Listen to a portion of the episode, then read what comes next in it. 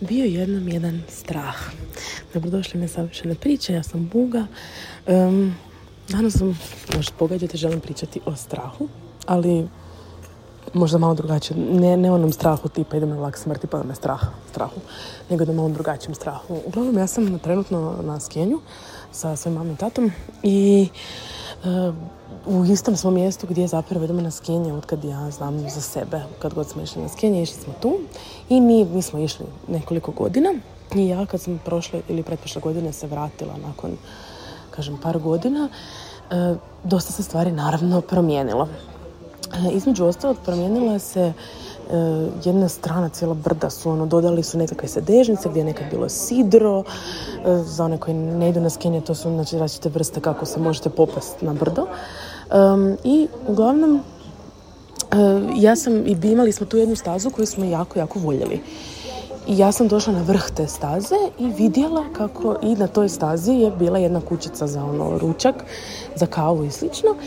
I gdje smo uvijek stajali i ja sam došla prije, kad sam prvi put nakon dugo pauze bila tamo, nakon tri godine, da sam se popela na vrh, lažem, prošle godine, nebitno, sam se popela na vrh te staze i vidjela da je totalno drugačija. Nisam sa tog vrha vidjela uopće tu kućicu i vidjela sam da je ta sedežnica, što meni uglavnom znači da je to zapravo e, puno duža staza. Ja inače nisam fan tih sedežnica, imam, ima jedna druga staza isto na tom brdu koja je sa tom sedežnicom koju sam ja od uvijek mrzila i bila mi je preduga i hladna i strah me uvijek bilo na njoj i vidjela sam ovu sedežnicu i mislila sam ok, ovo je sigurno isto, promijenili su tu moju najdržu stazu koja je bila kratka i kompaktna, e, imala je to sidru koju uvijek znači traje kraće putovanje natrag gore na planinu su zamijenili sa sam sedežnicom, znači da je puno duža staza.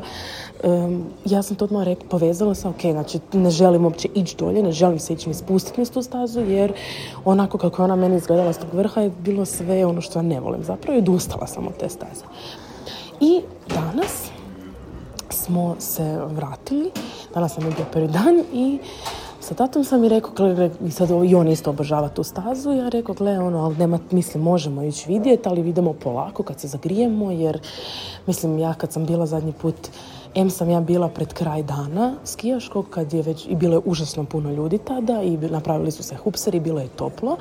Danas je off sezona, ima jako malo ljudi, skoro nije bilo nikom na stazi, jako je hladno, e, potpuno su drugačiji uvjeti.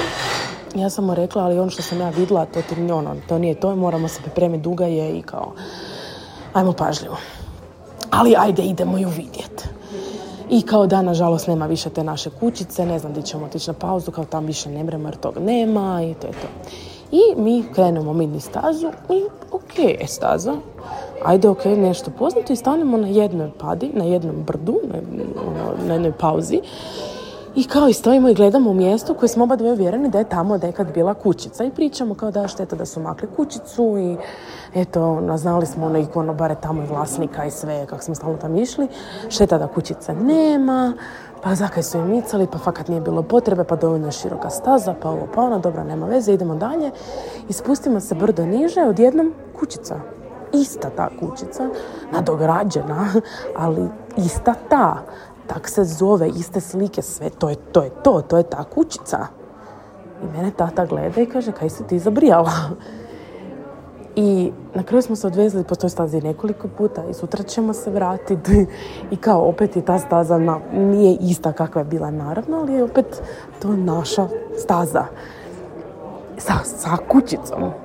I pomislila sam i onda smo imali istu situaciju gdje je bila još jedna nova staza se pojavila koja nikad nije ni postojala. Isto sa sedežnicom gdje sam ja bila, ajme, meni ovo je užasno duga neka staza, kao ajde idemo probati, valjda ćemo se znati vratiti. Znači, to je najkraća staza na skijalištu trenutno. Prošli smo za minutu, dvije i bili kao, ok, kao ne da nije big deal, nego je ono, jako jednostavno staza, laka i ono, super.